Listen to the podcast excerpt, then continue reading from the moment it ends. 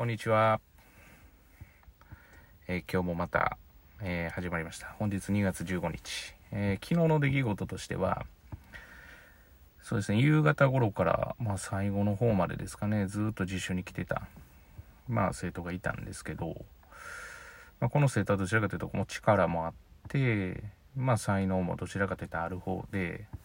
まあ、あとは本当に努力が継続できるかっていうことがポイントなので、まあ、昨日来たことが一時的なものなのか、まあ、継続というかこう気持ちが入ったものなのかによって成績が変わるんじゃないかなって思うと、まあ、一つの楽しみではあるかなというふうには、えー、と思っています。で今日はですね、えっ、とこうそうですね10 11月去年の11月12月ですねは結構あの、まあ、ことについてちょっと話をしたいんですけど、結構出会いが多くて、まあ私の中で、まあどちらかというと事務所仕事なので、それほど出会いが多い、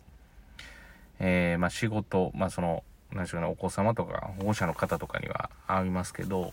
まあ基本ルルーティンというかその流れになるので、まあすごい多い方ではないとは思うんですけど、まあそんな中、こういろんな、11月12月っていろんな出会いがあって、で、いろんな刺激受けて、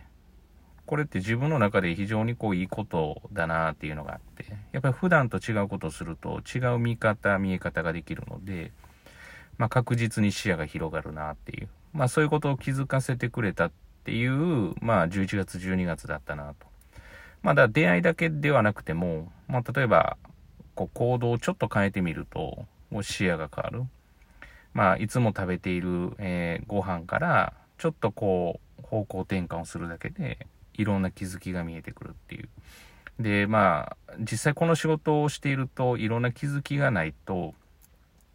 まあ私の価値観だけで、子供たちをどうこうっていう時代でもないですし、様々な価値観から、さまあまあ、情報リテラシーではないですけれども、情報を得て、どれだけそれをこう精査して自分の中に取り込んでいくかっていう力は非常に大事な時代ではないかなというふうに思うので、私自身がやっぱりこう視野広めてやっていけたらなというふうに思います。だからこう話をしていて、なんか話す内容がないなっていうふうに思ってるときは、あんまりこう気づきが少なかったんだなとかっていうふうに思ったりしています。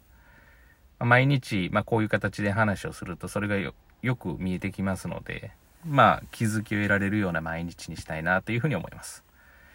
いつもあの聞いていただきありがとうございます。また次回よろしくお願いします。